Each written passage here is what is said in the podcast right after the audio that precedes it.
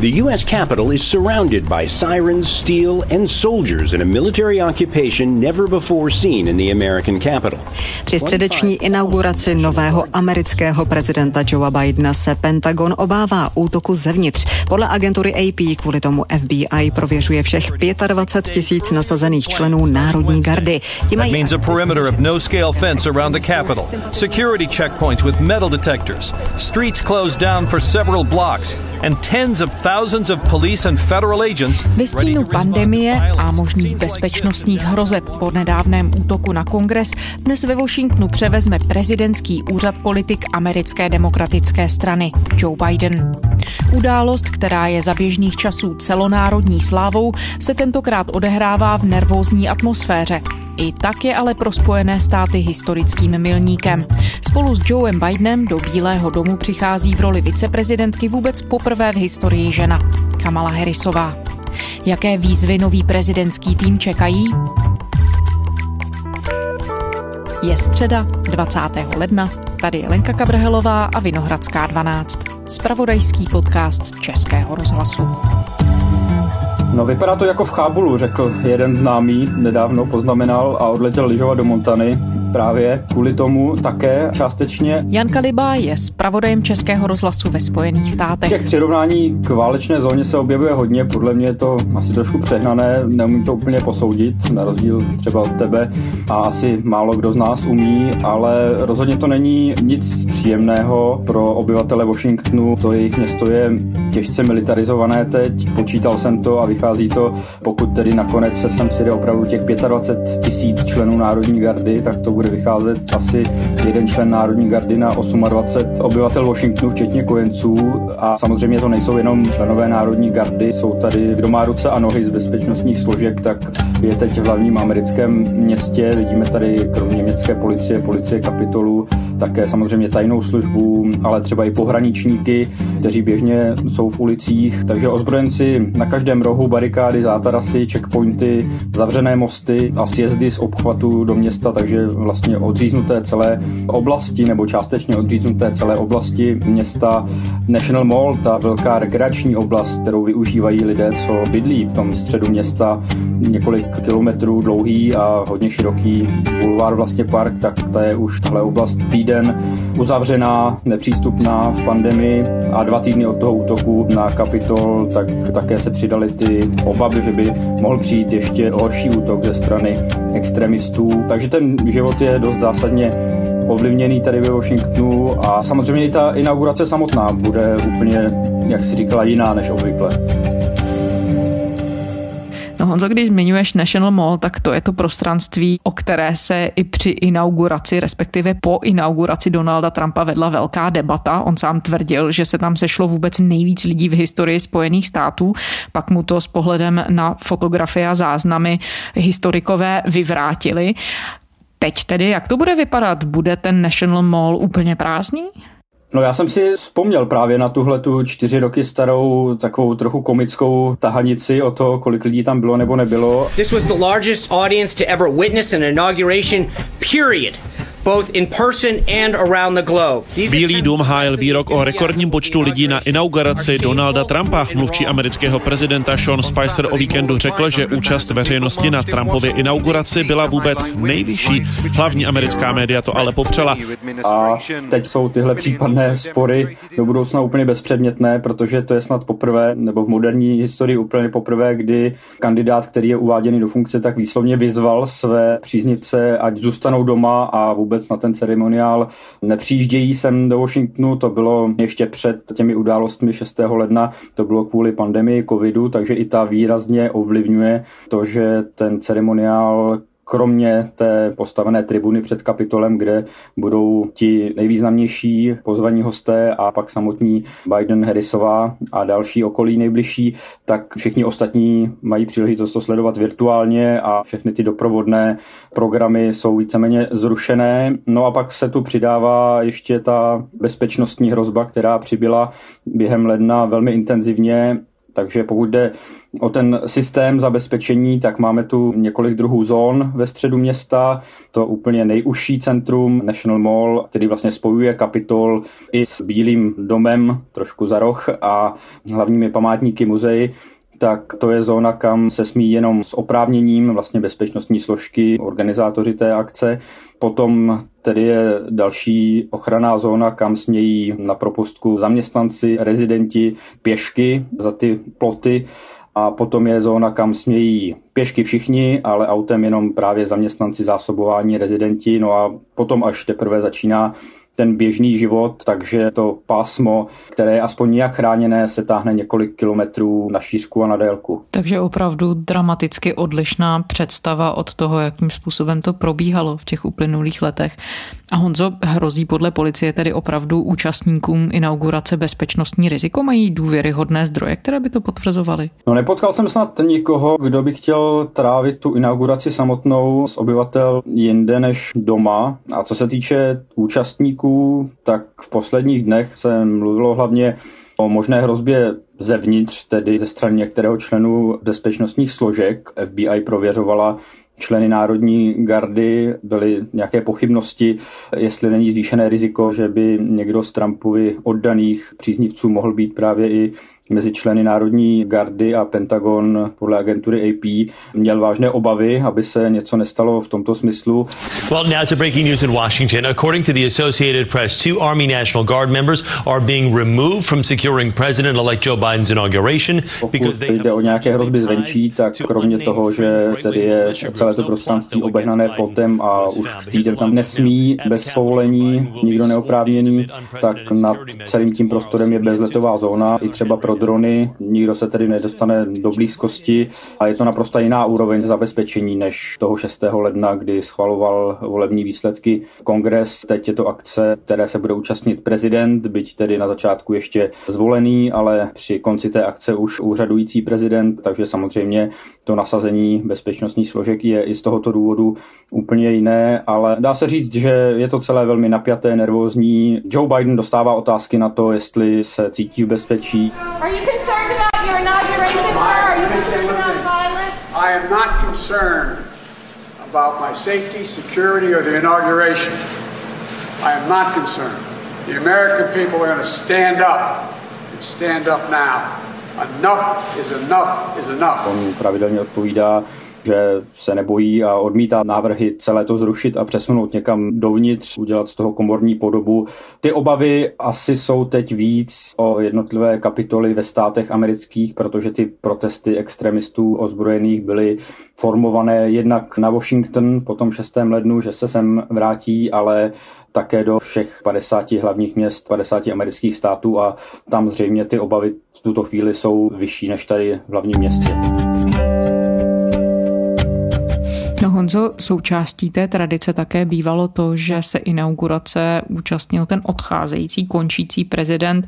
Tam se nám současnost tradicí asi taky rozchází. Není to poprvé, kdy úřadující prezident nebude na inauguraci svého nástupce, ale je to po velmi, velmi dlouhé době poprvé. Donald Trump to dal najevo na Twitteru, když ještě jim vládnul a nedá se asi předpokládat, že by se na tom něco změnilo. Zprávy jsou takové, že by měl v 8 hodin ráno amerického východního času ve středu, tedy dnes odejít z Bílého domu, potom bude mít ještě takovou svoji rozlučku tady nedaleko a potom by měl odletět na Floridu a té inaugurace se nezúčastní, tak jako to udělali prezidenti, tuším, že to bylo v 19. století a jak jsem zaznamenal od historiků, tak od nikoho z těch prezidentů, kteří nepřišli na inauguraci svých nástupců, tak od nikoho z nich to údajně nebylo osobí. Honzo, ty jsi zmiňoval, že většina lidí ti říká, že plánují trávit inauguraci doma a sledovat ji ze svých domovů. Co ti lidé říkají, se kterými mluvíš? Jak tu situaci tedy vůbec vnímají? Můžeme si to rozdělit na několik skupin. Jsou tady někteří Trumpovi příznivci, kteří evidentně nejsou z města a přijeli znovu. Jsou tady i ti, řekněme, inaugurační turisti Joea Bidena, kteří si třeba zajistili cestu letenku déle dopředu a nezrušili cestu ani po těch událostech 6. ledna, ale to opravdu jsou jednotky, možná desítky lidí. Byli jsme s manželkou na obou inauguracích prezidenta Obamy. Skvělý výlet autobusem až na tu hroznou zimu. A jeli bychom teď znovu nebýt pandemie, ale nevadí, že to neuvidíme zblízka. Všechno, po čem toužíme, aspoň v televizi vidět, jak Biden a Kamala Harrisová složí přísahu. A je to. A dva senátoři od nás z Georgie, to chci vidět. A pak jsou to samozřejmě místní, někteří jsou vděční, že to město je tak opevněné, samozřejmě potom, co se objevují ty docela vážné hrozby, třeba Jose Andrés, slavný šéf kuchař, navržený v minulosti na Nobelovu cenu míru, tak se svojí neziskovkou, co obvykle pomáhá při různých krizích krmit lidi různě po světě, při hurikánech a podobně, tak teď každý den dává na své stránky video, jak nakrmil část Národní gardy. Hello, people of America. Today here from the grounds of the Capitol, back there in my background, helping today feed National Guard and security forces, the US Capitol Police and many other people that came. A děkuji jí, že chrání Washington jeho město, ale dost lidí je naštvaných, čeká, až bude konečně po tomhle všem, protože ten lockdown, jak jsem říkal, trvá už týden, ty obavy ještě déle. V podstatě žijeme v okupovaném městě kvůli lidem zvenčí, kteří hrozí sem vtrhnout a páchat násilí. To je jak okupace několika silami naraz. Je těžké jít se psem na procházku, dělat běžné každodenní věci. Celé je to bizarní. A není to nová zkušenost. Už v červnu jsme tu měli nasazenou armádu, navíc proti nám, když jsme protestovali za spravedlnost a změnu. Upřímně, už jsme z toho unavení. Navíc v létě tu měli obyvatelé nasazenou armádu také, takže to není pro ně nic nového. To bylo navíc přímo proti ním při protestech proti rasismu, kdy tady lítali jim nad hlavou Black Hawky, vrtulníky a podobně. Slyšel jsem už i definici, že jde o několikerou okupaci v tomto případě, tedy jak o tu potenciální hrozbu extremistů, tak o to pečlivé střežení po zuby ozbrojených bezpečnostních složek, které jsou opravdu na každém kroku. Jít tady vyvenčit psa nebo na nákup musíte v některých případech přes checkpointy a to samozřejmě není úplně pohodlné. Byť to není zase úplná výjimka, některé komunity, třeba u americko-mexické hranice, tak žijí svůj každodenní život. Spojené státy se od té chvíle, kdy dav příznivců Donald Donalda Trumpa vtrhnul do kongresu, pohybují opravdu za hranicí toho, co znají. Poprvé v historii má země odcházejícího prezidenta, který prošel dvěma impeachmenty. Tentokrát tedy se proti Donaldu Trumpovi ve sněmovně reprezentantů postavili i v úvozovkách jeho zákonodárci, míněno zákonodárci z jeho vlastní republikánské strany.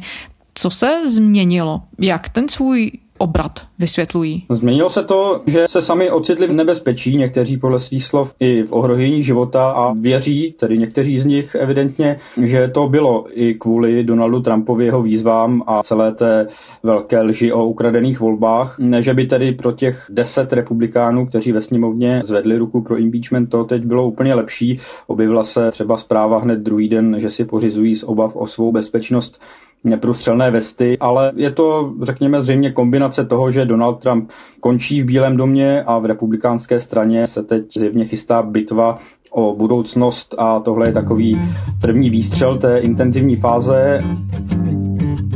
Prezident Spojených států po čtvrté v historii čelí ústavní žalobě a po druhé se týká Donalda Trumpa. Sněmovna reprezentantů ve Washingtonu schválila jeho impeachment znovu po 13 měsících. Tentokrát viní Trumpa z toho, že podnítil povstání svých příznivců proti Spojeným státům a pokusil se tím zvrátit svou porážku ve volbách. A dalším faktorem, řekněme, je to, že teď nešlo o nějaký pro veřejnost dost abstraktní telefonát na Ukrajinu, ale bylo to doslova přímém přenosu, to přepadení sídla sídla zákonodárného sboru Spojených států, což je věc opravdu nevýdaná, to asi nikdy není dost to opakovat. Zkrátka 10 republikánů je i v historickém kontextu docela velké číslo pro impeachment prezidenta z vlastní strany.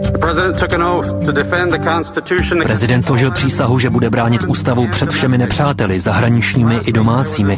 Minulý týden jsme měli domácí hrozbu u bran kapitolu a on neudělal nic, aby to zastavil. Proto s těžkým srdcem, ale jasně rozhodnutý budu hlasovat pro impeachment. I will vote yes Na druhou stranu jsou slyšet hlasy jak od kongresmenů, třeba demokratů, kolegů, nebo od jednotlivých novinářů, kteří mají své zdroje dobré v okolí těch lidí, že pokud by se nebáli o svou bezpečnost v této situaci, tak by zvedlo pro ten impeachment ruku i víc republikánů. Ono se objevilo i podezření, že ale někteří republikánští kongresmeni v předvečer těch událostí, které se odehrály v kapitolu 6. ledna, že provedli Trumpovi příznivce útrobami kongresu. Potvrdilo se to? Ví se cokoliv podrobnějšího o téhle záležitosti? Tam jde hlavně o kongresmenku Webertovou a tato označuje za lež. Někteří její kolegové o tom mluvili, že ji tam v takovéto situaci viděli právě těsně před tím 6. lednem.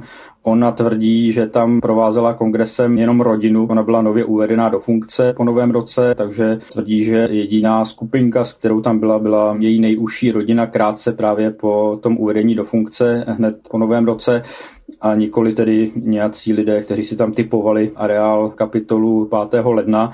Každopádně skupina kongresmenů žádá tohle řádně vyšetřit a třeba na Twitteru jsem zaznamenal štafetu kongresmenskou, kde jednotliví členové sněmovny se dušovali, že oni nikoho kongresem neprováděli a vyzývali další, aby se připojili této takové twitterové lavině, takže je to tam zjevně rezonující téma a důležité téma samozřejmě vědět, jestli se někdo z kolegů nezachoval takto, ale zaznamenali jsme třeba i zprávy o tom, že taková ta poplašná tlačítka, která jsou v kapitolu k dispozici kongresmenům pro případ nouze, že byla 6. ledna rozbitá, tedy už před tou akcí a další zvláštnosti, které se budou určitě ještě vyšetřovat. Celé to určitě na důvěře mezi kongresmeny vzájemně nepřidává.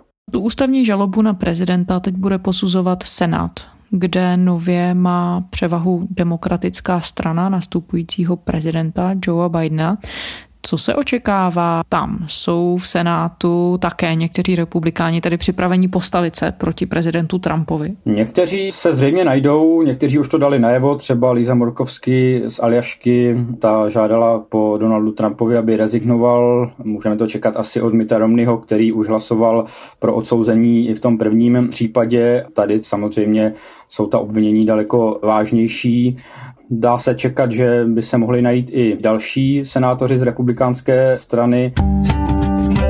Washington Post třeba má takové aktualizované počítadlo, kolik senátorů, jak na tom teď je s uvažováním o odsouzení Donalda Trumpa a pokud bychom to brali za pomůcku, tak tam to vypadá, že by to mohlo být tentokrát dramatické při novém složení Senátu demokrati, pokud budou pro odsouzení Donalda Trumpa hlasovat všichni, potřebovali by v takové situaci 17 republikánů, aby se připojilo. Pokud budou senátoři všichni přítomní, a podle tedy toho počítadla Washington Post je to hraniční s tím, že 11 republikánů podle jejich už dřívějších vyjádření je otevřených tomu teď odsoudit Donalda Trumpa a u 18 jejich pozice je neznámá, takže těch 17 teoreticky, pokud bychom tohle brali za vypovídající, mohlo se nakonec najít. Samozřejmě bude záležet na té situaci, na okolnostech. Znovu můžeme to brát jako zprávu o stavu boje o republikánskou stranu. I hope you and, and the family uh, are okay.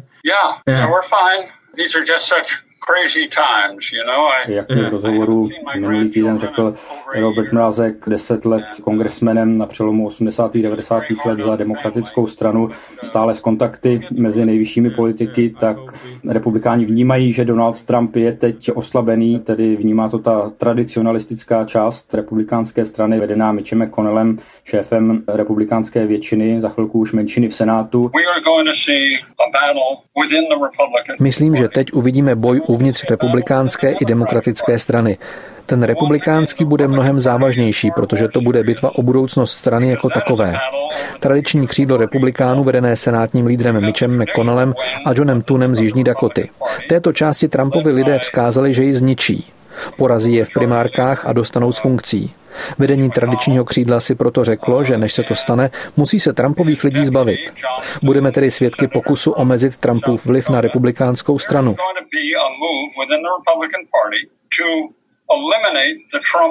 Ale to oslabení Donalda Trumpa nemusí vydržet navždy a teď tedy je ta fáze, kdo z koho o budoucnost republikánské strany. Samozřejmě slyšeli jsme i v tom projevu 6. ledna a v dalších projevech od Donalda Trumpa, že kdo mu nebude z republikánů loajální, toho je připravený zničit v primárkách, postavit proti němu nějakého svého loajálního republikána a tou silou své voličské oddané základny, takové v úzovkách neposlušné republikány odstavit od moci.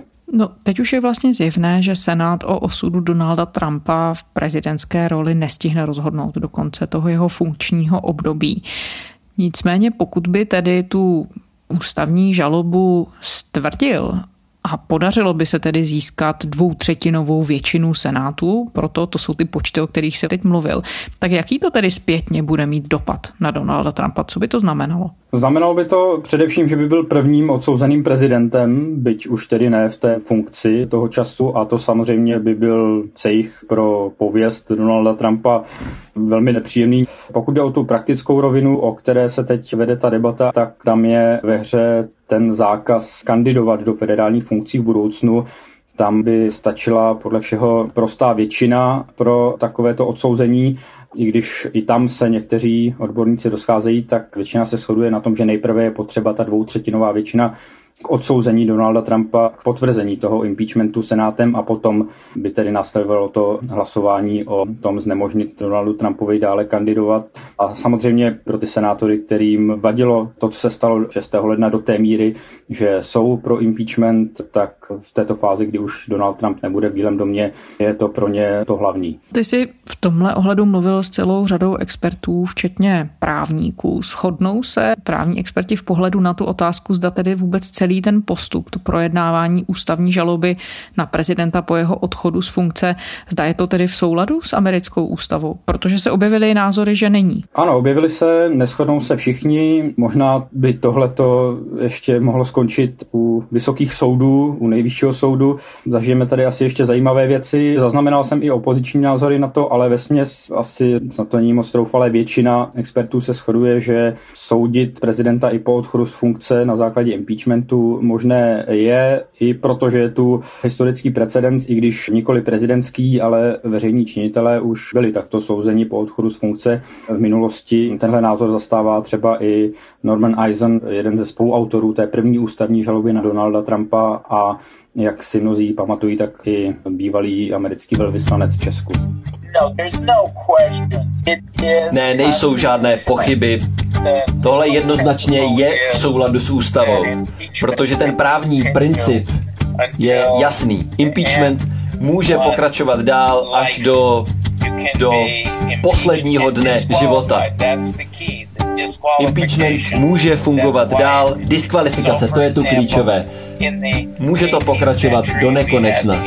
Například v 18. století jsme měli impeachment Williama Blounta a ten impeachment a soud se také konal až po jeho odchodu z úřadu. V 19. století jsme měli Williama Belnapa a i tenhle impeachment se konal až po jeho opuštění úřadu. Neexistuje žádný důvod, proč to též by se nemělo dát aplikovat taky na prezidenta. John Quincy Adams, prezident Adams, syn jednoho ze zakladatelů Spojených států, slavně řekl, že impeachment opravdu se může konat až do posledního dne života a to je přesně pravda. Celá řada těch právních názorů, které jsme slyšeli od prezidenta Trumpa, i tenhle je nesmyslný. To dění posledních dvou týdnů zintenzivnilo debatu o tom, jestli nově nastupující prezident Joe Biden může být tou osobou, která rozdělenou americkou společnost sjednotí. Víme v tuhle chvíli, jaký je plán Joea Bidena pro období hned po inauguraci? No je to doslova telefonní seznam, chceš ho slyšet? Aspoň kousek nám vymenuj. no samozřejmě Tou asi nejvyšší prioritou je přes to všechno, o čem se tady bavíme, tak ten kritický stav pandemie ve Spojených státech, kde už kvůli covidu zemřelo, teď se pohybujeme na té hranici 400 tisíc lidí, to je neskutečné číslo, na které se v tom víru událostí poslední doby už moc ani neupozorňuje, ale samozřejmě je to obrovská národní tragédie. Teď v poslední době umírali i 4 tisíce lidí denně. Okrese Los Angeles se podle odhadu kalifornských vědců koronavirem nakazil každý třetí obyvatel. Nakažlivější varianta koronaviru se už dostala i do Spojených států. První potvrzený případ na americkém území je ze státu Colorado. Informoval o tom jeho guvernér Jared Polis. Na COVID-19 už ve světě zemřeli nejméně 2 miliony lidí, oznámila to Univerzita Johnse Hopkinse, která dlouhodobě vede koronavirové statistiky pro celý svět. Nejvíce úmrtí zaznamenala ve Spojených státech 390 tisíc.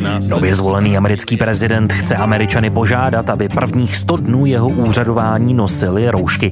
Joe Biden to řekl v televizi CNN. On the first day I'm inaugurated to say I'm going to ask the public for 100 days to mask. Just 100 days to mask. Not forever, 100 days. Trošku je tu i zadrhnutá distribuce vakcíny. Objevila se zpráva minulý týden, že Trumpova administrativa se rozhodla uvolnit veškeré zásoby, které má, i které šetřila jako druhou dávku, ale potom se ukázalo, že ta zásoba vlastně neexistuje, takže i s distribucí vakcín je tady ve Spojených státech teď problém. Joe Biden slíbil během prvních 100 dní ve funkci distribuovat a naočkovat 100 milionů lidí vakcínami. To jsou taková tvrdá data, na kterých se velmi dobře bude dát posuzovat, jak své sliby plní. On slíbil, co se týče pandemie, zavést okamžitě roušky ve federální dopravě, tedy dopravě mezi jednotlivými státy, ve federálních budovách. To, co Trumpova administrativa někdy nepovažovala za důležité udělat. Pak jsou na to navázané pomoc ekonomická a sociální. Tam samozřejmě bude moci Joe Biden využít toho, že může spolupracovat s demokratickým kongresem, i když to není záruka automatická. Ty většiny jsou takové křehké, ale bude to mít určitě jednodušší, než kdyby to bylo jinak. A třeba hned během dneška, kdy se v poledne zdejšího času ujme úřadu, tak už má v plánu podepsat několik exekutivních výnosů, kterými bude vracet hodně z toho, co provedl během své vlády těmito výnosy Donald Trump zase zpátky do původní podoby, anebo měnit jiná opatření. Trumpovy administrativy, tam jde o záležitosti rasové rovnosti, imigrace, půjde třeba o zrušení okamžitého zákazu cestovat z několika především muslimských zemí nebo ochrana tzv. dreamers, tedy těch nelegálních přistěhovalců, kteří přišli s rodiči v dětském věku a teď se třeba i podílejí na řešení pandemie, co by lékaři a podobně. Zastaví se okamžitě stavba té hraniční bariéry s Mexikem, která je financovaná ze zdrojů Pentagonu i přes nesouhlas kongresu. Zastaví se federální popravy, které teď Donald Trump a jeho administrativa v posledním půlroce urychlili na rekordní rychlost a i v posledním týdnu teď ještě jich několik proběhlo návrat k pařížské dohodě o klimatu, obnovená spolupráce se Světovou zdravotnickou organizací. Těch věcí je opravdu spousta, spousta jich je v oblasti životního prostředí. Třeba ropovod Keystone, ten se chystá Bidenova administrativa zastavit a půjde třeba i o ochranu arktické rezervace na Aljašce nebo národního lesu Tongas na Aljašce. A vlastně i obecně na poslední chvíli Trumpova administrativa změnila pravidla pro vyhlášování regulací na ochrany vody a vzduchu takže se teď úřady nebudou moci snadno odvolávat na vědecké závěry a bude pro ně složitější tedy následovat vědu. Těch věcí, které Trumpova administrativa dělala takto ve spěchu na poslední chvíli je docela dost a vším tím se tedy Bidenova administrativa, pokud bude chtít zvolit jiný směr, bude muset probrat a to otočení kormidlem bude tedy v tomto smyslu opravdu znatelné od prvního dne.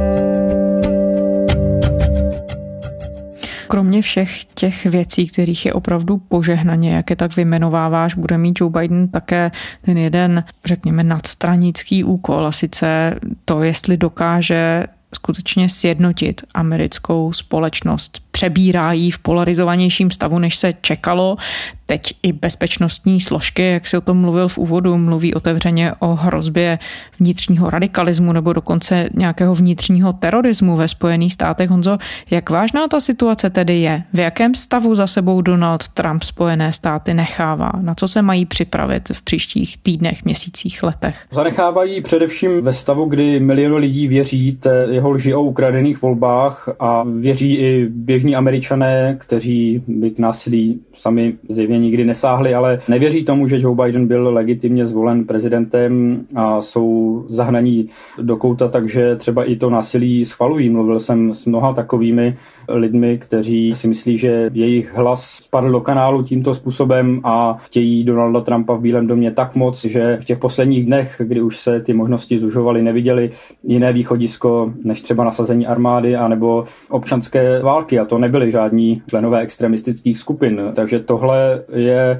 docela velký šrám na americké společnosti, který teď můžeme tady vysledovat a od toho se samozřejmě odvíjí i to ostatní. Je tu historicky řada extremistických skupin, které jsou v některých případech protivládně obecně naladění, některé i otevřeně podporují právě Donalda Trumpa, vyhovovali jim jako prezident. Můžeme si vzpomenout na tu debatu s Joeem Bidenem televizní před volbami, kde té pravicově extremistické skupině Proud Boys vzkázal Donald Trump to slavné stand, stand back, stand and stand by, but I'll tell you what, I'll tell you what, somebody's got to do something about Antifa and the left because this is not a right-wing problem. Když se měl jejich podpory, tak jim řekl ustupte do pozadí, buďte připravení. Pak se stalo to, co se stalo 6. ledna, kde se Proud Boys angažovali.